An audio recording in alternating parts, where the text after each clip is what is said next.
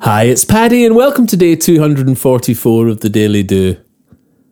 I never fail to fail in being honest with myself.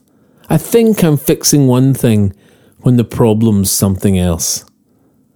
Industrious clatterings, lists and meetings, see, I'm busy as a bee. I distract myself with lots to do, avoiding the heart of me. How are you?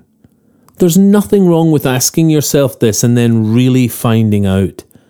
The answer directs you to the important things you can do something about. We could call this efficiency or prioritizing things, but this is the daily do. So let's say, what makes your heart sing?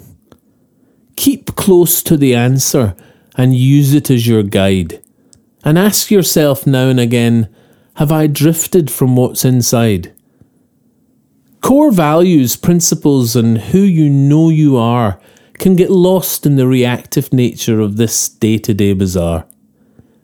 We respond to life as it comes at us, and before we know it, we're off the beam.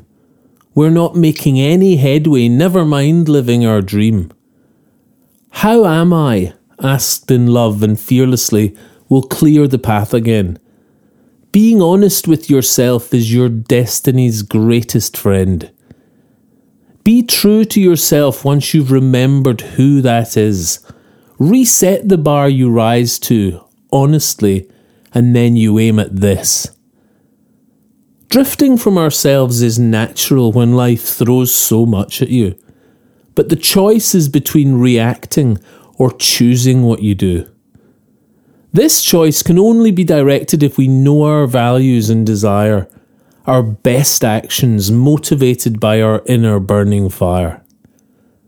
Just as a pilot charts his course by an electronic beam, we must plot our own, and there lies happiness, it seems. Take the time to ask yourself, How am I today? Then reset the choices that will help you find your way.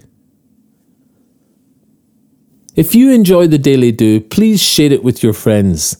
Tell them they can get it on Apple Podcasts, iTunes, Spotify, Castbox, and Podbean. Or you can subscribe for a free morning email at www.thedailydo.co. Or email me anytime, paddy at thedailydo.co. I'd love to hear from you. Or say hi on Instagram, Facebook, and Twitter at The Daily Do. Bye for now and see you tomorrow on The Daily Do.